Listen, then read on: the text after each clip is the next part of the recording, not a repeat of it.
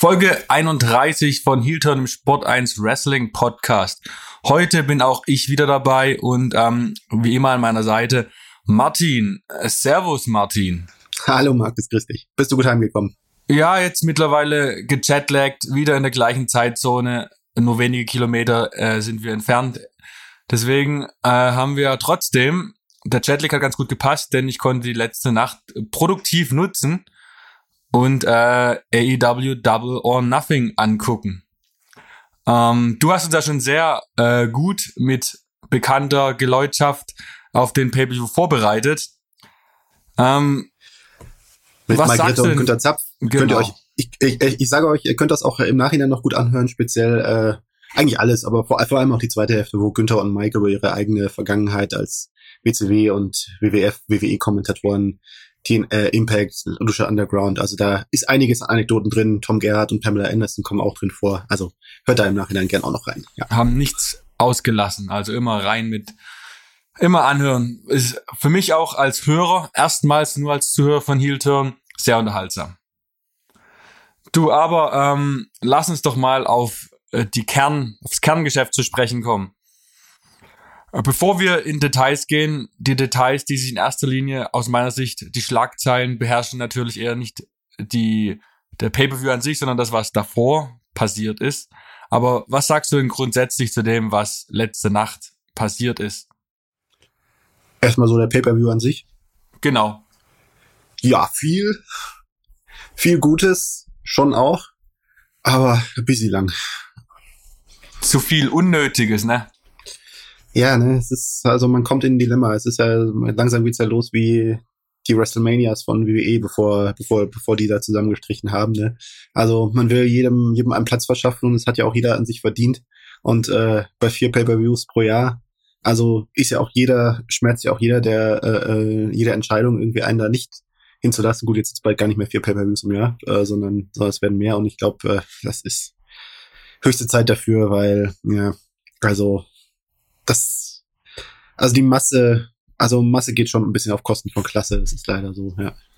Ja, man muss ja sagen, selbst so Matches wie Darby gegen Kyle waren jetzt auch keine schlechten Matches, aber sie waren einfach unnötig und hätte man auch bei AEW Dynamite äh, als Main Event platzieren können und dort äh, gut aussehen lassen. Hier war es eher so, ja gut, jetzt muss es unbedingt noch rein, warum muss es rein? Und das geht halt unter und das ist schade. Hm.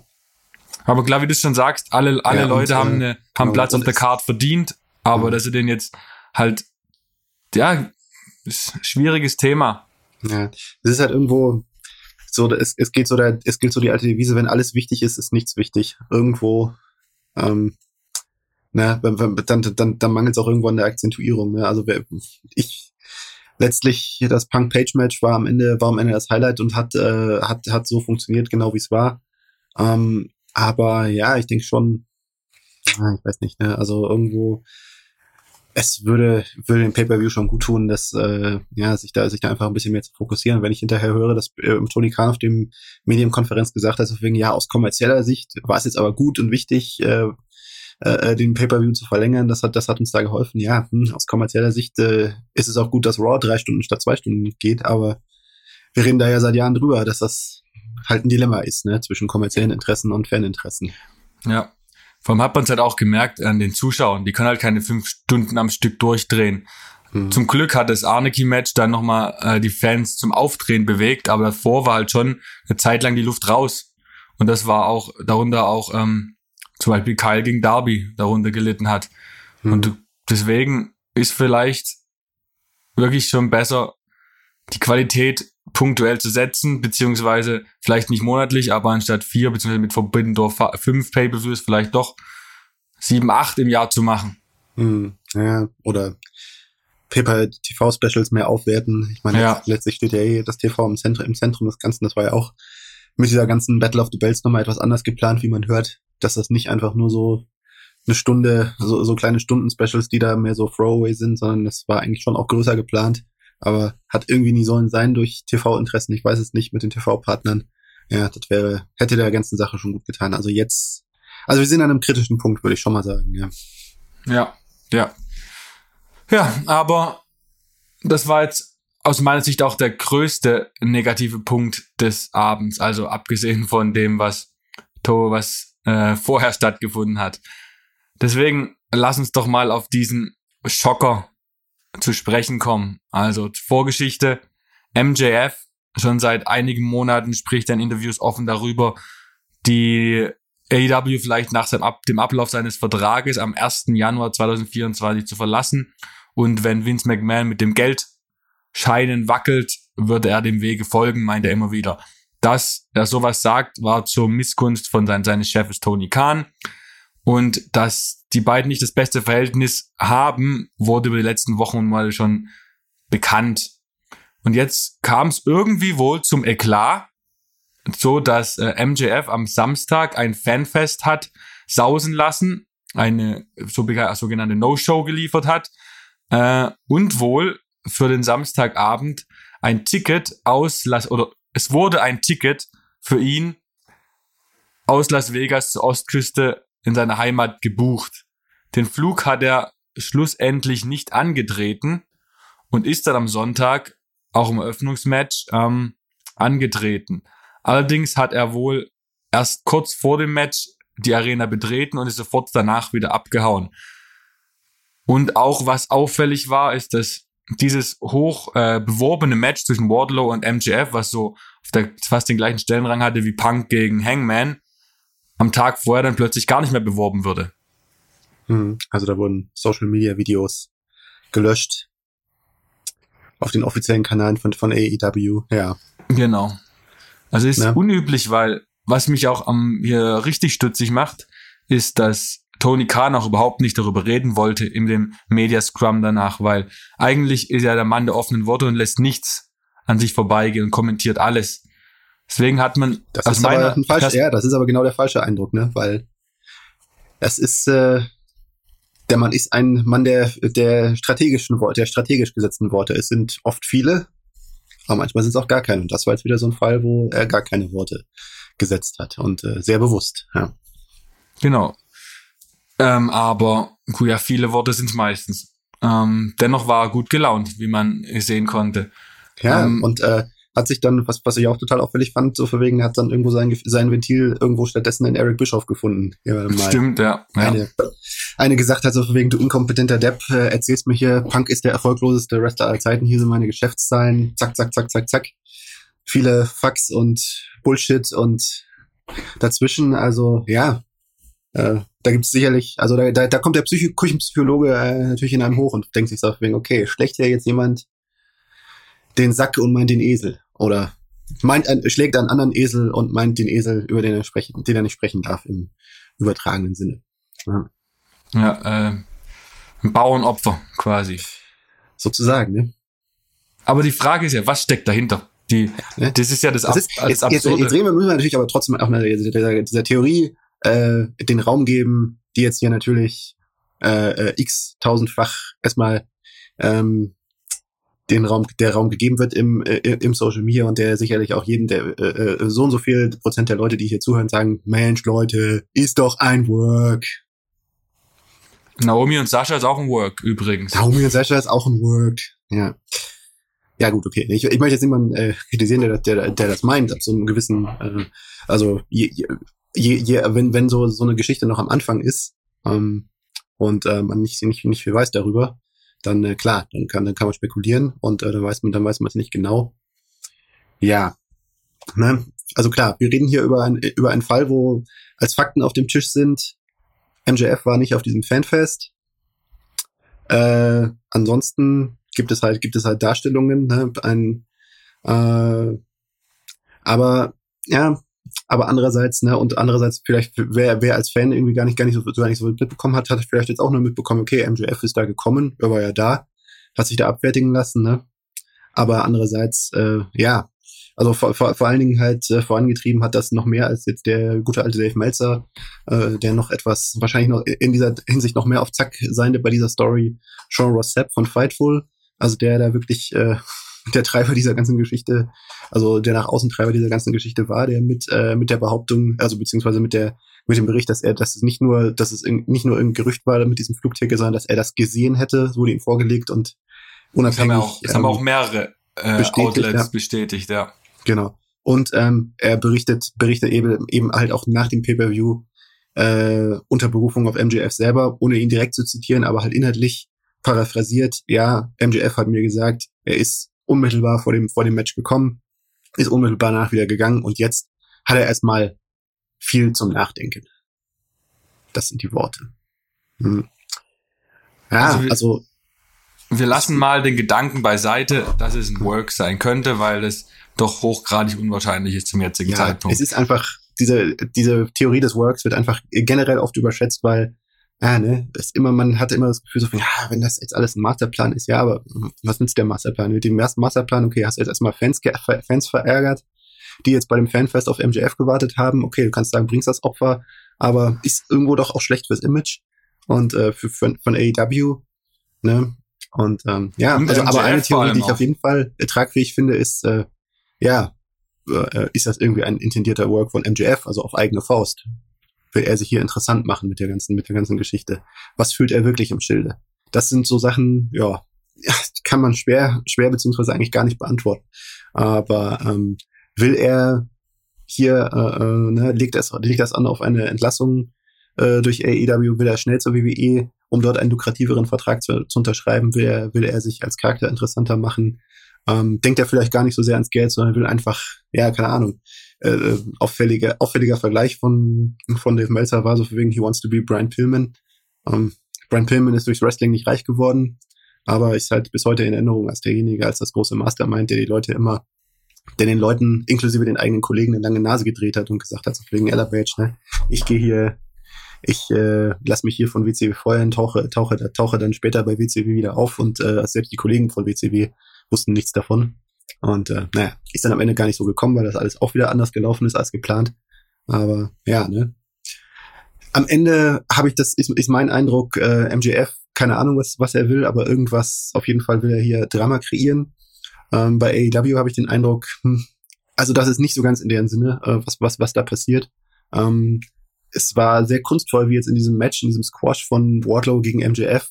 Ähm, viel geredet wurde und nichts gesagt, aber andererseits auch doch was gesagt, weil, ähm, ja, also das war alles sehr doppelbödig, was da gesagt wurde über MJF, über seinen Charakter, von wegen, wie er hier in der Geschäftsbeziehung zu Wardlow immer ständig respektlos war und sich immer in den Vordergrund gespielt hat. Na, das lässt sich alles auch in die Richtung lesen, so von wegen, okay, eigentlich ihr meint, hier, hier wird gesprochen über die Geschäftsbeziehung zu Wardlow, aber eigentlich wird gemeint, die, ist gemeint die Geschäftsbeziehung zu AEW. Ja, also ich habe nicht den Eindruck, dass das irgendwie ja, ein Work ist, in, in, in, in äh, ein gemeinsam abgesprochener Work. Auf jeden Fall hat es nicht so angefangen, kann immer darin enden, so ist das Wrestling. Aber ähm, ja, ne, was bezweckt MJF? Ich, so wie es, so wie es die, die Fakten, die für jetzt mich jetzt auf dem Tisch äh, liegen, verstehe ich seine Rechnung nicht. Klar, man könnte sagen, ja, er will sich hier interessant machen, er will der Top-Heel des Business sein er will, dass, dass alle, alle ihn bewegen, aber ja, keine Ahnung. Also wir reden in einer Branche, in der es zwei Arbeitgeber gibt, die für ihn, die ihm das tun, die für ihn das tun können, das, was er will, nämlich ihm eine große Karriere zu ermöglichen. Und naja, also einen davon zu vergrätzen, ist schon mal, da ist schon mal eine Menge Holz äh, verbrannt damit. Also erstmal dazu, also vergrätzen, ich glaube, wie man das bei WWE auch in den letzten Jahren gesehen hat, Zeit halt alle Wunden. Mhm. Dennoch geht mir auch der Plan dahinter nicht ganz auf. Was ist denn, wenn jetzt aus dem Vertrag rauskommt? WWE ist ja auch nicht blöd. Die wissen ja auch, dass er nicht mehr den Stellenwert bei AEW hat und dadurch verliert er auch an Geld automatisch. Mhm, ist ja genau. nicht so, dass er das AEW den behalten will. Also weiß ich nicht, in welcher Hinsicht das sich positiv auf sein Geldbeutel auswirken soll. Ja, vielleicht, äh, vielleicht wollen sie ihn behalten, aber sie werden ihm sicherlich nicht 5 Millionen Dollar Jahresgehalt jetzt mehr geben. Genau, und das weiß ja WWE auch. Also mhm. werden die vielleicht anstatt 4 Millionen vielleicht auch nur noch 1,5 hinlegen. Ja. Keine Ahnung, jetzt Und ich denke, beweis erstmal, beweis erstmal deinen Wert, du. Genau, Kleiner. richtig, richtig. Schlingel. Also, das ist halt ja. immer noch kein Cody Rhodes. Ich sag dir, mhm. 75 Prozent der WWE-Fans kennen MJF nicht, vermute ich jetzt einfach mal. Mhm. Ja, er ist nicht. Also, äh, ne, ich weiß nicht, wie es weltweit ist. Ich glaube, in den USA hält es sich ein bisschen mehr die Waage. Aber trotzdem, ja, ist natürlich WWE als Marke viel größer und MJF. Also gerade eben auch mit dem mit dem Fall Sascha Banks und Naomi, auf den wir auch noch zu, zu, zu sprechen bekommen haben, habe ich, wenn man sich auch irgendwo da Sachen, Vergleiche anschaut, also für wegen, wenn du hier vergleichst, was, was, äh, was für eine Social Media Anhängerschaft hat Britt Baker, was für eine Social Media Anhängerschaft haben Sascha Banks und Naomi, ja, da sind Welten dazwischen. Also einfach die ja. Marke WWE ist einfach immer noch viel, viel stärker und äh, ja, ich weiß nicht. Ich glaube, man, man, der Eindruck, der, der sich so aufdringt, ist so wegen MGF, hat so im Kopf so wegen, ja, okay, ich bin ja hier der große Zampano, ich bin die Zukunft des Business und, ähm, und so oder so, ich kann hier machen, was ich will. Okay, ich, ich möchte jetzt auch nicht zu viel interpretieren, aber, aber man hat schon das Gefühl, dass das, dass das so das Mindset ist, ja, also wegen so, dass, dass er hier, ja, es erinnert so ein bisschen an die jungen Shawn Michaels von früher, ne? Mhm. Also der ja auch immer irgendwo, jedes Mal, wenn Vince nicht gespurt hat, hat er gesagt, Junge, ich gehe zur WCW und äh, erfülle mir meine Wünsche, ja. Und äh, das hat eine Weile ganz gut funktioniert, aber es ist jetzt auch schon wieder 25 Jahre her, das Business ändert sich, Voraussetzungen verändern sich, es spielt sich alles viel mehr in der Öffentlichkeit ab, in der Social Media Öffentlichkeit ab. Und ja, und die Konkurrenz an Stars ist so groß. Also, ich meine, ich habe jetzt in den vergangenen Jahren schon einige Leute kommen und gehen gesehen, von denen es hieß, ja, die sind die Zukunft des Business und die sind die Zukunft der Branche. Und ja, aber dann Leute, die halt irgendwie aus Gründen, die jetzt weniger schwerwiegend sind als bei, M also beziehungsweise schwerwiegender sind als bei MGF. Also reden wir hier von Velveteen Dream, ja. Oder auf Frauenebene Tessa Blanchard, die halt einfach auch irgendwo hinter den Kulissen anscheinend nicht, ähm, ja, so einfach ist, obwohl sie einfach vielleicht mit einer der besten Frauen im Business ist. Aber ja, wenn man sich verscherzt total mit den Leuten, die halt irgendwo an den Hebeln sitzen, dann im Zweifel dreht sich die Welt auch ohne einen weiter. Das hat man jetzt mehrfach gesehen in den, äh, in den vergangenen Jahren. Und also, ich weiß nicht, ob MGF nicht zu sehr drauf spekulieren soll, nicht, nicht zu sehr seinen Wert in diesem Kontext nicht doch überschätzen, unterschätzen sollte. So gut wie er ist. Also ich meine, ich glaube, wir wollen nicht drüber reden, was für Qualitäten äh, in MJF stecken. Nee, ich Aber, wiederhole mich da für mich. Für mich ist er nicht nur die Zukunft, sondern für mich der unterhaltsamste hm. Professional Wrestler, den es Zeit gibt. Ja, man kann, muss, es muss ja eigentlich nicht über die Zukunft reden, ne? Aber, genau. sondern eigentlich ist es die Gegenwart schon. Absolut, ja? Gegenwart definitiv. Schon, ja. Ja. Deswegen, also, wohin er will, was ihn das bringt, keine Ahnung. Was ihm natürlich wahrscheinlich helfen wird bei WWE-Verhandlungen ist die, denk mal, mit Cody wird schon da ein sehr großer Befürworter auch in den WWE rein mhm. sein. Mhm. Ähm, aber ob sich das Spiel, wie er sich jetzt vielleicht denkt, oder was auch immer er sich denkt, wirklich in seine Richtung ausgeht, wird die Zeit zeigen. Ich meine, er hat immer noch Vertrag eineinhalb Jahre. Mhm. Ist jetzt nicht so, ich kann mir nicht vorstellen, dass Tony Khan sagt, ich lasse dich, geh mal zur WWE. Der wird ihn schön, wenn sie nicht wieder klarkommen, würde er jetzt ein Jahr mindestens im Trock auf dem Trockenen sitzen. Hm. Was aber, ja, ich, ich gehe auch gar nicht mehr so zwingend davon aus, ne? Ich glaube, so wie sich das, äh, wenn man irgendwie einfach die strategischen Moves, die, äh, die auf dem Tisch liegen, die einfach, äh, ja, einfach passiert sind, ist einfach so, Tony Khan will das ganze Ding jetzt erstmal totschweigen, beruhigen lassen und sagen, ja, lass den, lass den See jetzt mal eine Weile ruhen. Und dann schauen wir mal, ob du in paar Wochen, Monaten mit einer gewissen Aussicht, so für wegen, okay, was, was, was, was, was für eine Aussicht hast du, wenn du jetzt, wenn du jetzt wirklich sagst, okay, ich streik mich, ich streik mich hier jetzt weg ne, und äh, lege es darauf an, ja. Das ist, das sind ja keine guten Aussichten, ne? Und äh, weder hat er jetzt irgendwie, weder hat er jetzt irgendwie, ja, ne, also klar, MJF ist jetzt in dem Match von Water demontiert worden, aber rein theoretisch ist das ja ein Story-Szenario, das man auch so hätte bringen können, ja. Ja. Also von daher, er kann jetzt wiederkommen, er kann sich seine Heat zurückholen, indem er einfach wieder äh, der Charakter ist, der der ist und indem er einfach wieder zeigt, was er kann. Und äh, ein nach wirklich nachhaltiger Schaden muss damit jetzt noch nicht angerichtet sein, ja. Also nee, nee wirklich ja. an, ganz anders ist es ja, wie es schon nach unserer letzten AEW bezogenen Folge gesagt hat, nach seiner Niederlage gegen Punk, war klar, dass das nächste Niederlage gegen Wardlow kommt. Mhm. Und was für seinen Charakter nicht gut ist. Was jetzt passiert, könnte natürlich perspektivisch auch wieder dem entgegenwirken. Wenn er das überhaupt will. Also ist ja mhm. wirklich, wir diskutieren hier über irgendwas, wo wir die, die Wurzel nicht kennen. Mhm. Und ja, die Wurzel wundert mich ja auch, ne? Also es ist irgendwo, wenn, wenn ich es irgendwie vergleiche mit Sasha Banks Naomi, also irgendwo, wo es Sasha Banks finde ich auch ja nicht so leicht nachzuvollziehen, wenn man irgendwo die Lage einschätzt, aber irgendwo erkenne ich noch eher so für wegen, kann ich, kann ich auch irgendwo eher nachvollziehen, wo sie steht, aber irgendwie bei MJF denke ich, frage ich mich auch so für wegen so, ja, also ist das wirklich, also warum ja, ist da hinter den Kulissen so viel schiefgelaufen, was man, was man irgendwie nicht mitbekommt? Also wenn man sich irgendwie so seine Karriere vor der Kamera anschaut, kann man, kann, kann, man sich doch nicht auf den Standpunkt stellen, so wegen so, boah, ich bin hier im Niemandsland und alles ist hier Mist. Äh, klar, du kannst, kannst argumentieren, ja, hätte man schneller, schneller auf die Tube drücken sollen bei seiner Karriere, wenn es irgendwie um Titel, Regentschaften geht oder, oder sowas. Aber ich, ich verstehe es so nicht erstmal, ja. Warum er so, wie die Sache so eskalieren kann, ja. Ja, hm. Verstehe ich auch nicht. Trotz dessen, dass er wirklich all seine wichtigen Fäden verliert im letzten Jahr und in diesem Jahr. Dennoch hm. ist das ja kein Grund.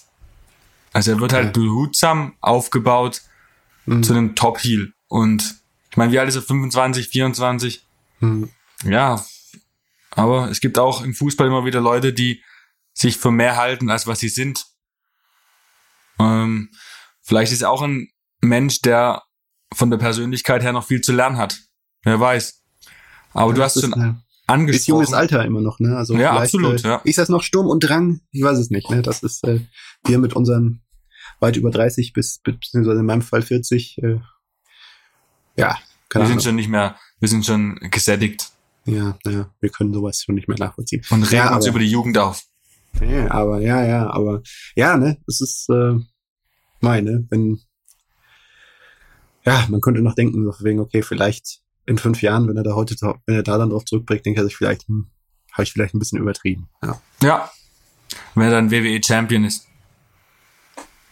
Wenn, ja. Mhm. Ähm, aber lass doch mal zur WWE-Seite wechseln. Du hast schon öfters jetzt angesprochen, Sascha und Naomi. War für mich im ersten Moment, dachte ich auch, puh, so offen wie die WWE damit umgeht, dachte ich auch erstmal, hey, ist jetzt ja wirklich vom Umgang her komplettes An Gegenteil von dem, wie AEW mit MJF umgeht. Ähm, sie machen es ja wirklich öffentlich diskutiert und lassen Sascha und Naomi wirklich schlecht dastehen. Mhm. Und beschuldigen sie, was ich schon sehr verwunderlich finde.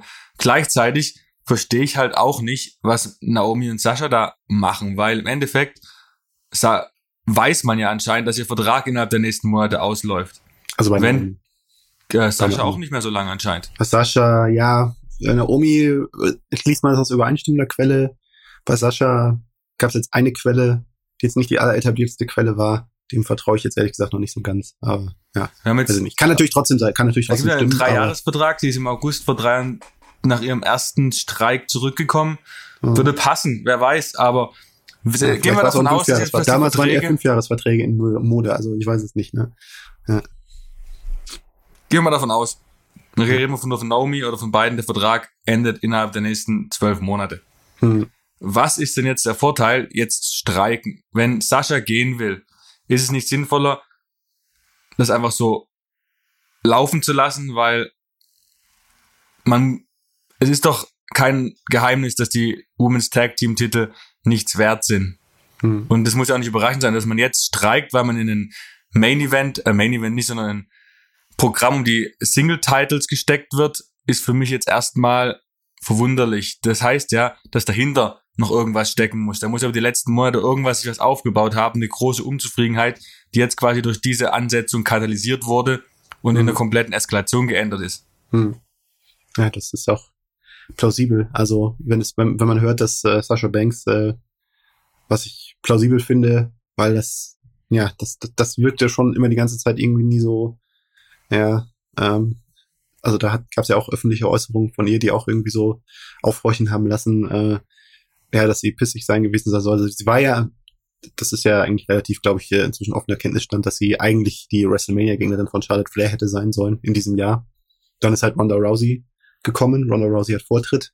Versteht mancher nicht, aber ja, wer, wer auf die Zahlen blickt, äh, wer auf die Geschäftszahlen blickt, wer auf, äh, ja, ne, wir, wir haben vorher darüber geredet, wo, äh, inwieweit Sasha Banks äh, in öffentlichen Wahrnehmungen einer Britt Baker voraus ist. Ronda Rousey ist halt, ja, ja, Ronda genau. Rousey ist die Frau mit den meisten Social Media Follower, äh, ist die Sportlerin mit den meisten Social Media Followern der Welt. Ja. Überhaupt. Vor Venus Williams, vor, hast du nicht gesehen, ja. Also, ähm, Enough said.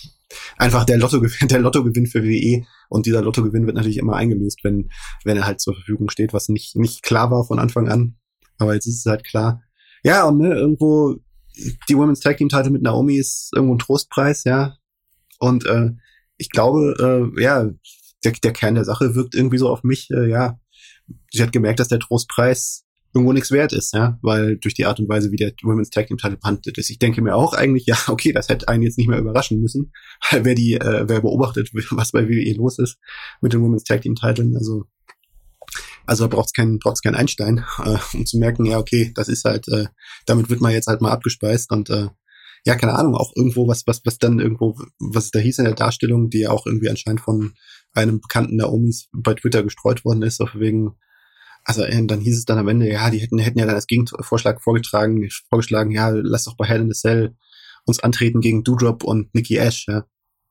Ja, wäre das jetzt besser gewesen. Also eigentlich Nö. ist das, was, was im Gegenzug vorgeschlagen wurde, Mehrwert gewesen, wäre Mehrwert gewesen für Sascha und Naomi beide, aber irgendwo haben die sich da etwas versteift. Ja.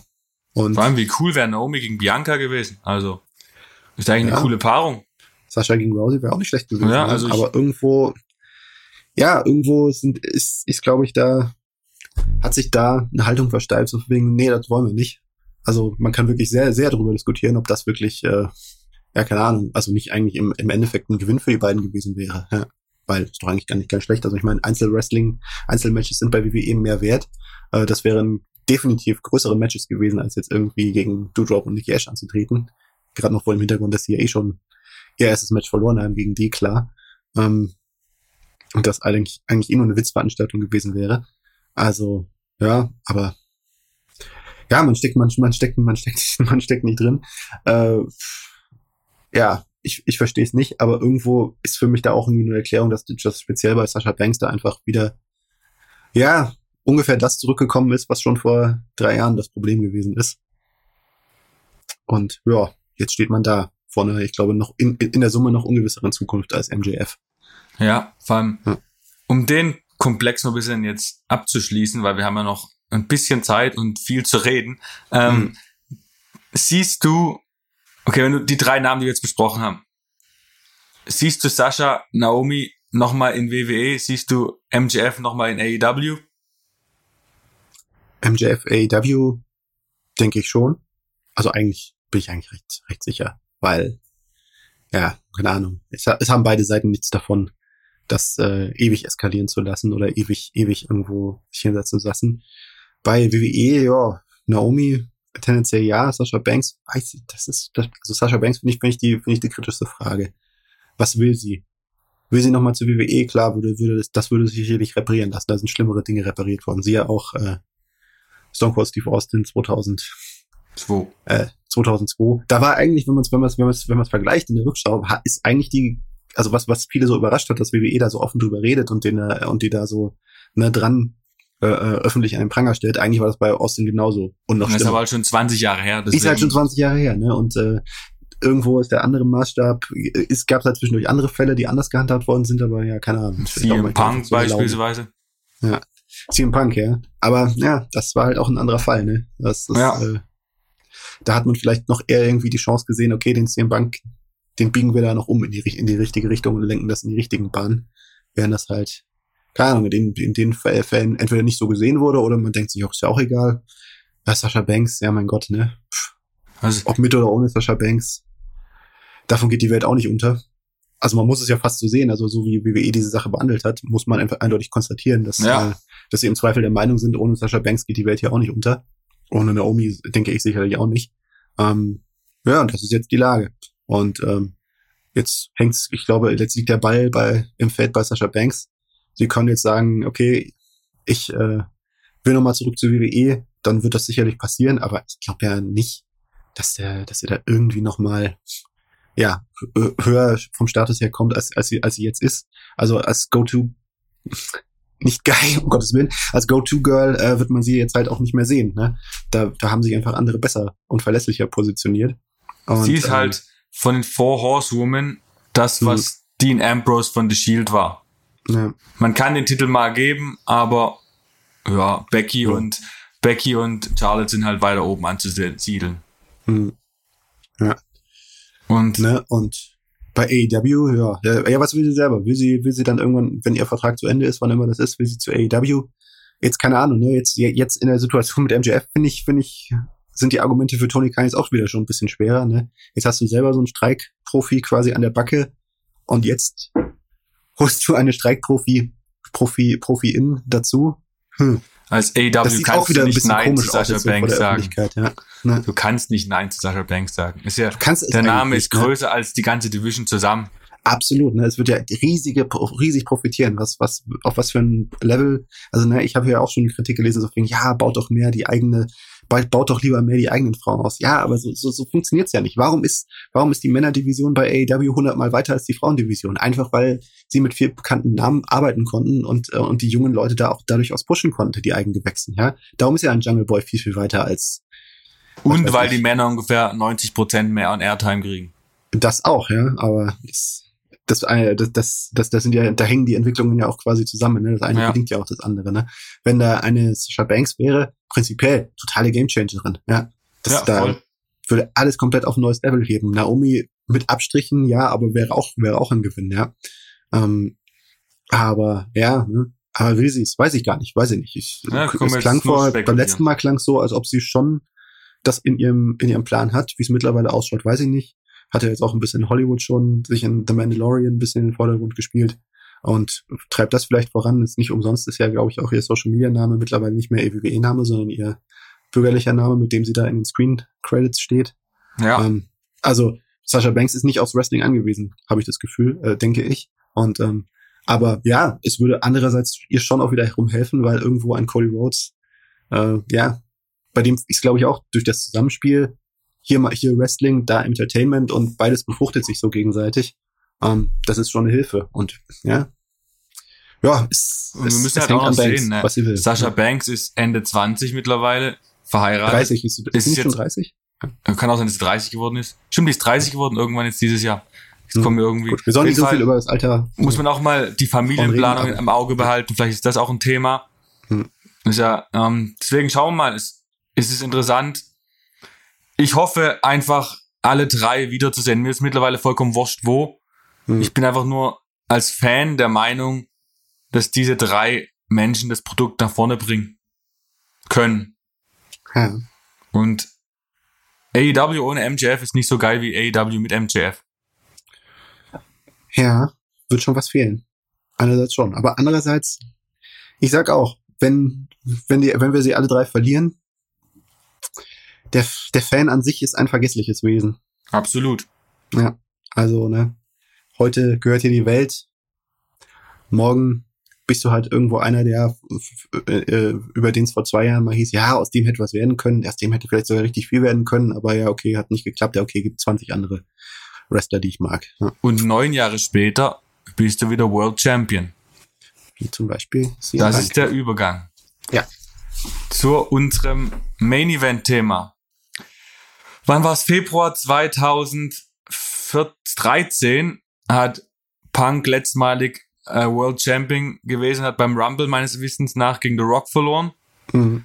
Und nun, im Mai 2022, krönt er sich nach nur einem Dreivierteljahr bereits zum AEW World Heavyweight Champion. Mhm. Und meines Erachtens nach äh, mehr als verdient. Ja. Denn was mit Punk gemacht wurde seit seinem Debüt, hatte Hand und Fuß. Er ist, kommt immer noch, er ist genauso over wie am ersten Tag. Ähm, man hat es richtig gut gemacht, die ersten Monate immer so auf Hurra, Hurra. Dann hat man Fäden begonnen, dann diese Hammerfäde mit MJF und jetzt der perfekte Übergang zum, zum Titelmatch. Und man muss halt leider auch einsehen, dass der, also für mich der Titelrun von Adam Page einfach nicht so gelungen ist wie die vorherigen die vorherigen AEW World Title Reigns. Und gerade jetzt mit Blick auch auf Forbidden Door ist CM Punk einfach der richtige Titelträger, um AEW publikumswirksam größer zu machen. Hm.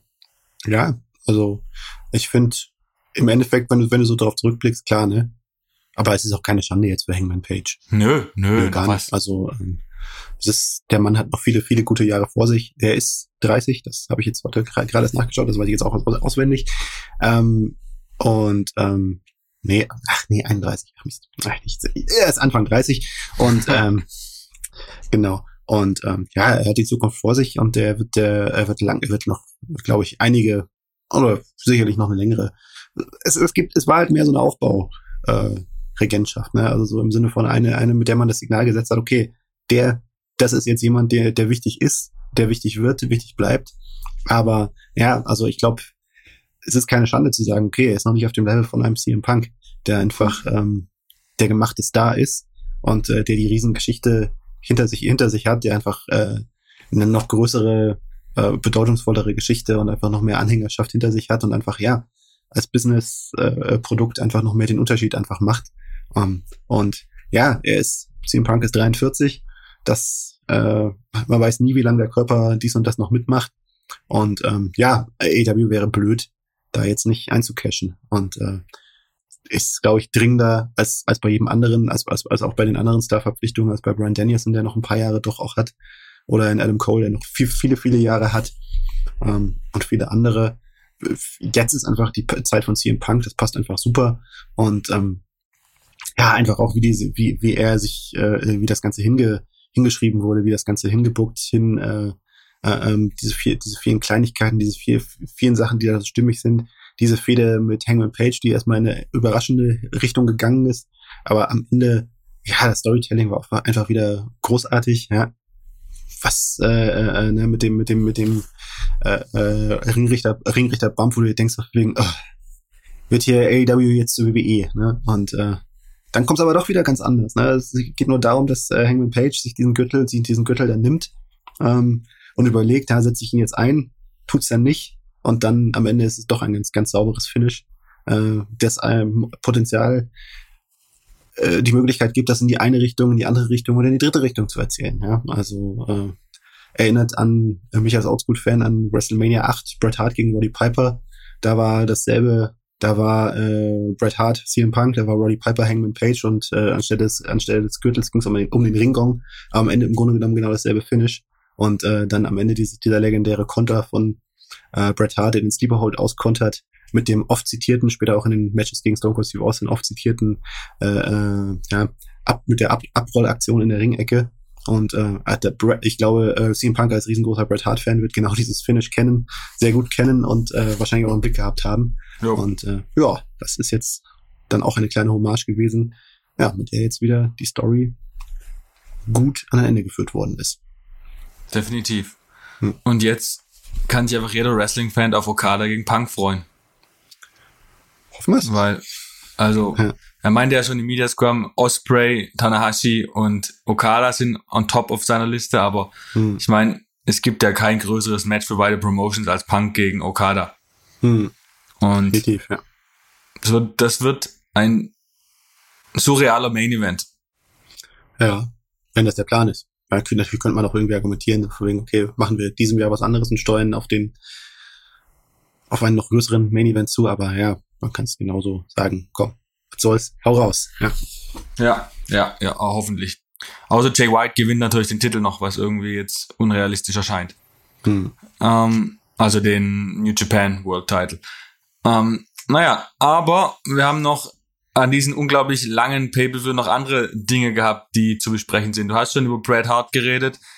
Im Fokus gestern stand aber natürlich sein verstorbener Bruder Owen Hart. Mit Adam Cole hatten wir beide getippt bei unserer vorletzten Ausgabe als Sieger. Britt Baker hingegen ist wieder unerwartet für mich und spiegelt auch ein wirkliches Problem der Frauendivision dar man fokussiert alles, was man hat, auf Britt Baker und auf Jade Cargill. Und alles drumherum verwischt ein bisschen.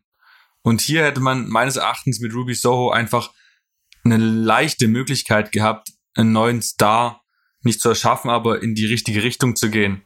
Klar, jetzt im Endeffekt was Ton beispielsweise, ja. Vorher ange, anders gebuckt hätte, ja, genau. Ja, aber klar, man hat jetzt am Ende war klar, wohin man wollte. Man wollte diese schönen Bilder haben mit den farblichen Stimmungen zwischen Adam Cole und Britt Baker und Martha O.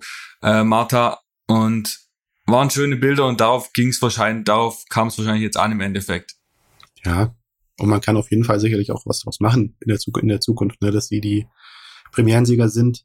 Ähm, ja, es, ich finde das eine vertretbare Entscheidung.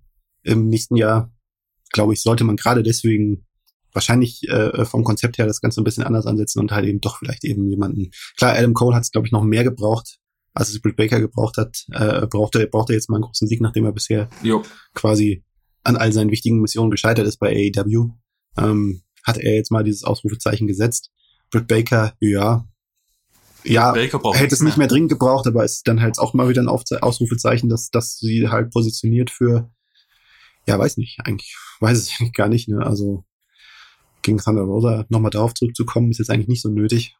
Hm, ja. Du hast halt jetzt gerade außer Britt Baker nichts in der Pipeline, was irgendwie annähernd Gefahr für Thunder Rosas bisher harmlosen Titelrun äh, versprüht. Das Match mit Serena Deep war übrigens auch ganz nett. Hm. Ähm, deswegen äh, manövriert man sich hier meiner Meinung nach ein bisschen in eine Sackgasse, indem man den Fokus wirklich nur auf diese zwei, drei weiblichen Stars steckt und den Rest ein bisschen vor sich hin trödeln lässt. Hm. Ja, das Affina hätte man ja auch nicht gegen Jade Cargill stellen müssen. Klar, ist auch eine Option. Ka äh, super Sache, aber irgendwo, ja, keine Ahnung, ah, wer fordert jetzt Thunder Rosa heraus? Also da, vor der Frage stehe ich jetzt auch ein bisschen ratlos. Ja. Ehrlich gesagt, ja. Mal sehen. Also, ja. mal gucken, was Tony Khan uh, bietet. Aber mit wenig Zeit kann man halt auch wenig aufbauen. Ja. Drei Stunden reichen einfach für so ein qualitativ hochwertiges Roster TV. Drei Stunden TV-Zeit ist halt ein bisschen wenig. Mhm. Ja. Naja, schauen wir mal, ja. was jetzt noch kommt. Und aber bevor wir jetzt hier zum Ende kommen, muss natürlich noch über ein gewisses Match geredet werden, was schon an purem Chaos grenzte. Ähm, willst du mal deine Meinung zwischen zur Jericho Appreciation Society und der anderen Seite kundtun? Ja, es ist, es ist, äh, ja, da, da muss man, man, man sitzt ja davor und denkt sich so, ja, darüber muss man jetzt auch echt nochmal eine Weile nachdenken. Ist das gut, ist das schlecht, ist das, äh, also unterhaltsam ist es auf jeden Fall. Ähm, und äh, ja, keine Ahnung, einfach, äh, ja, es ist halt auf jeden Fall noch mehr herausgestochen als, als, als, als vieles andere auf, der, auf dem Pay-Per-View. Ja. Also, ähm, also es ist ja echt, also Pay-Per-View sind so viele Sachen, die eigentlich wichtig sind, eigentlich auch total untergegangen. Mit, mit Jeff Hardy, Paige ja. feiert ein Debüt, die ja auch keine, nicht, keine so unbekannte Persönlichkeit ist. Aber ja, ne, ist alles irgendwo so viel Fokus ist noch abgelenkt worden durch MJF noch zusätzlich. Das hat natürlich äh, herausgestochen, ja. Das äh, hat äh, auch wieder so, ja, das war das der AEW-Charakter. Ich weiß nicht, ob man da, ob man damit auf, auf lange Sicht den weiblichen Zuschaueranteil erhöht. Ich weiß es nicht, aber ich weiß nicht, da, da weiß ich ehrlich gesagt eher nicht. Ähm, aber ja, du merkst, die Leute haben da Bock drauf und äh, der eine oder andere hat da, glaube ich, auch äh, die, die Chance, das entweder zu zeigen, das, was ihn ausmacht, oder, oder mal was zu zeigen, womit er sich äh, eben in den Vordergrund rückt und halt irgendwo einen denkwürdigen Moment da setzt. Und ähm, ja, ist vielleicht dann äh, auch äh, eine Option für Blood and Guts als Rückmatch. Ähm, hätte das nochmal ein anderes Umfeld. Ähm, aber ja, generell ähm, schöne Hommage an New Jack, übrigens, den mhm. Verstorbenen. Äh, äh, und dass da, dass selbst die Mittel eingesetzt wurde, also dass da die Musik, äh, während es da schon wild blutig, geprügelt wird, da einfach weiterläuft seinerzeit. Äh, Natural Born Killers von Dr. Dre, jetzt hier Wild Thing in der Punk-Version, die man auch aus dem äh, äh, der hier, der Film, der hier die Indianer von Cleveland ließ, hieß sehr gut kennt, kennt mit Charlie Sheen. Ähm, ja, so, das war sehr denkwürdig und ja, blutig, sehr, sehr blutig und ähm, ja, dass am Ende Brian Dennison derjenige ist, der tappt im, in den Walls of Jericho. Interessant. Ja. Auch, unerwartet. Äh, kann man auch, kann man auch was draus machen, ne? gerade wo noch, wo noch mal diese altes, der, dieser Faden mit Eddie Kingston noch mal aufgegriffen worden ist. Ja, ich Könnte vielleicht halt auch da in dieser Hinsicht eine Rolle spielen. Ja. Bisschen verwunderlich, dass ähm, Jericho und Kingston waren schon so der Fokuspunkt des Ganzen. Hm. Und im ganzen Match gab es meines Erachtens kein Moment, wo die beiden sich eins zu eins im Ring gegenüberstanden. Mhm. Man hat sich das irgendwie nochmal aufgespart. Ja. Da scheint noch nicht alles durch zu sein. Ja. Und im Endeffekt ja, war es ja auch der Hass von Kingston gegen Jericho, der zur Niederlage geführt hat. Mhm. Also man hat hier wirklich, also ich, wie gesagt, wie gesagt, ich bin kein großer Fan von so blutigen Geschichten, aber man hat hier wirklich innerhalb des Matches schöne Storyline-Punkte gesetzt, die zukünftige Entwicklung offen lassen und mich mhm. wirklich daran interessieren zu sehen, wie es weitergeht. Ja, irgendwo lebt das auch irgendwo. Ja, keine Ahnung. Also für diejenigen, die es, wurde auch irgendwie so ein bisschen anschaubarer. Also wegen so sowas. Die, die große Gefahr ist ja irgendwie, dass sowas einfach in totales Chaos äh, aus, ausartet, wo man nichts mehr mitbekommt. Aber irgendwo, ja, keine Ahnung. Durch diese irren Outfits von der Jericho Appreciation Society, durch diese Präsenz von Chris Jericho, der nicht alltäglich in so in so einem Match da steckt mit seiner mit seiner Star Power.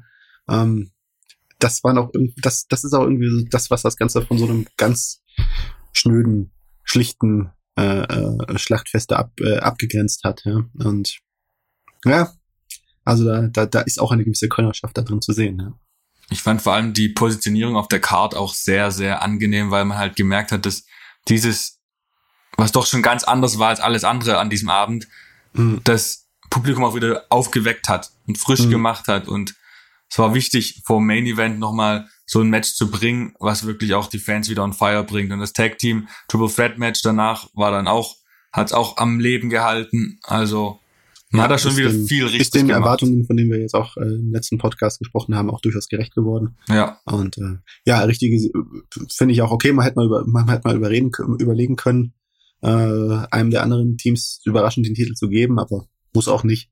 Da gibt's auch gut viele, viele gute andere Alternativen, wo der Titel dann irgendwann weggeht von Jungle Boy und wahrscheinlich diese Story mit Chris, diese angedeutete Story mit Christian Cage dann halt stattdessen in den Vordergrund rückt.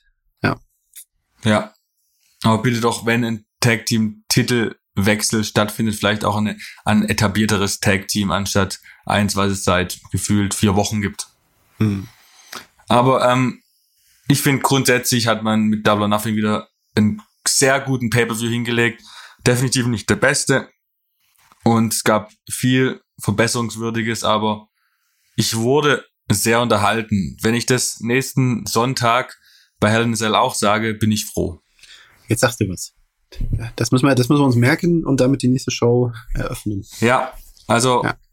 einfach, ich, ich, ich, ich lasse mal so stehen und wir reden einfach nächstes Mal weiter an diesem Punkt. Ja. Genau. Und damit sind wir auch durch für dieses Mal, denn in der Kürze liegt die Würze. Ähm, wir, wir, wir wollten jetzt mal diesen bewussten Gegenpunkt setzen zu richtig, richtig zu sechs Stunden Pay-per-View, wenn man Pre-Show mitzählt. Ja, genau. Endlich mal was Kurzes für alle Leute, die es beim, Sto beim Sport hören und denken, Mist, ich bin noch nicht fertig, macht man noch 13 Minuten, müsst ihr ja, euch einen anderen Podcast hören. Nochmal, ja, keine Ahnung. Mal der Rest, der Rest dann jetzt schöne Musik anmachen, vielleicht äh, Wild Thing von äh, vielleicht Wild Thing noch das John Moxley Game nochmal anmachen. Oder? oder hört euch doch äh, zum Beispiel das CM Punk Interview von Heel Turn aus dem letzten Sommer an, wo wir unter anderem über einen möglichen äh, Title Run geredet haben. Ah, Siehst oder? Gut im Kopf. Ja, ja, da geht einiges. Ich habe auch über Sasha Banks übrigens geredet mit ihm, über die Filmrolle bei Mandalorian, Kona Reeves. Also es gibt viel, was auch heute noch relevant ist. Deswegen ähm, hört euch an, was ihr wollt, sonst jetzt reden wir doch wieder so lange, dass wir doch auf eine Stunde kommen. Deswegen nee, hören wir uns nee, ja auf. Nee, komm, jetzt lass mal. Jetzt Schluss, Schluss, Schluss. Folgt Martin auf Twitter und Wrestlerzähler, folgt mir auf Twitter und Instagram als Heelturn Markus, äh, folgt Sport 1 Wrestling auf Facebook. Liked und folgt dem Podcast, wo man liken und folgen kann.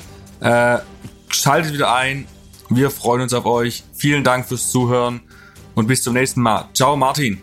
Ciao, Markus. Good fight, good night.